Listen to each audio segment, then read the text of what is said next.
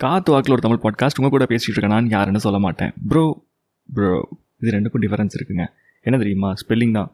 PRO bro அப்படின்னா brother அதை வந்து ஷார்ட் ஃபார்ம் பண்ணி ப்ரோன்னு சொல்கிறோம் which is basically based on gender like ஒரு பையன் அண்ணன் தம்பின்னு அவங்கள கன்சிடர் பண்ணி நம்ம சொல்லும் பொழுது யூஸ் பண்ணுற word bro but this bro இருக்குது பார்த்தீங்களா B R U H it's like an internal slang it is irrespective like genderless word எப்படின்னு சொல்கிறேன்னா when you and one person get synced okay ஒரு விஷயத்தினால ஒரு மொமெண்ட் ரெண்டு பேருமே எக்ஸ்பீரியன்ஸ் பண்ணியிருப்பீங்க இல்லை ஒரு மொமெண்ட்டோட விளைவு என்னன்னு உங்கள் ரெண்டு பேருமே தெரிஞ்சிருக்கும்.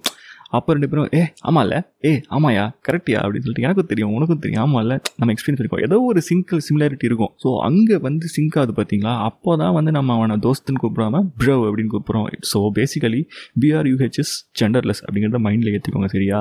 இதை கேட்டுட்டு இருக்கிற ஒரு சில பூமர் அங்கிள் ஆண்டிஸ் கண்டி தான் சொல்கிறேன் So BRUH is something like an emotional word, bro. Prida, take care.